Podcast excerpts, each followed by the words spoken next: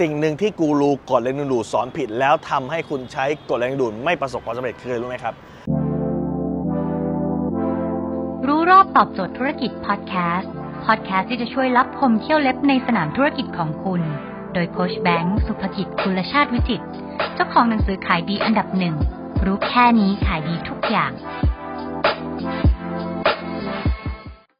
คือเขาสอนเน้นที่การกระทำ เน้นที่ต้องทำนั่นทำนี่เห็นไหมเน้นที่ต้องไป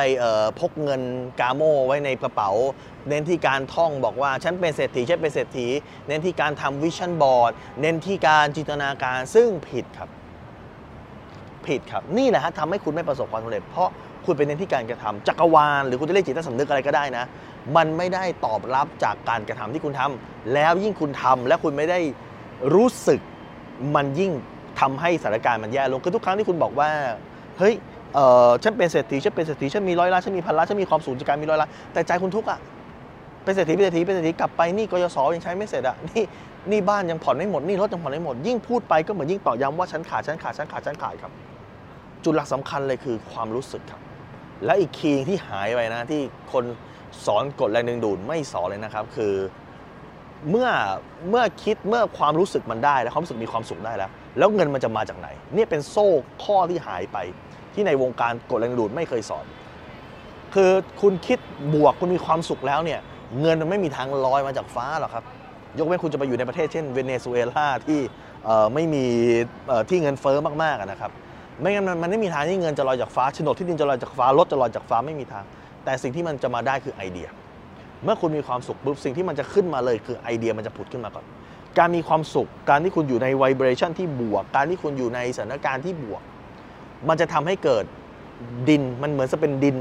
ดินที่เมล็ดพันธุ์ของไอเดียเจ๋งๆ มันจะเกิดขึ้นมา แล้วคุณทำตามไอเดียนี้แล้วคุณจะประสบความสำเร็จ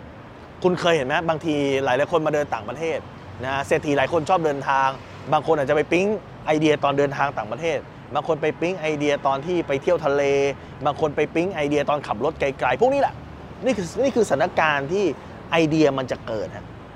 และไอเดียเหล่านั้นเอามาทำธุรกิจ คุณเคยเห็นไหมบางทีคุณไปได้ไอเดียอะไรมาอย่างหนึ่งพอเวลาคุณไปเที่ยวต่างประเทศ เสร็จปั๊บเอามาทำทำแล้วมันเวิร์กอะแล้วมันประสบความสำเร็จ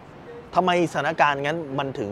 เกิดไอเดีย เพราะคุณรู้สึกผ่อนคลาย คุณรู้สึกสนุก คุณรู้สึกไม่เครียดดังนั้นจงจำไว้ครับว่าไอ้กฎแรงดูดที่มันเขาพูดพูดกันเนี่ยมันคือเรื่องของการทำใจ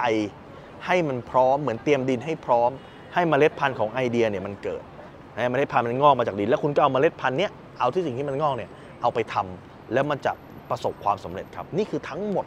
ของกฎแรงดึงดูดที่ผมไม่เข้าใจเหมือนกันว่าทำไมเขาไม่สอนกันแบบนี้ ซึ่งมันง่ายมันทำได้เลยครับ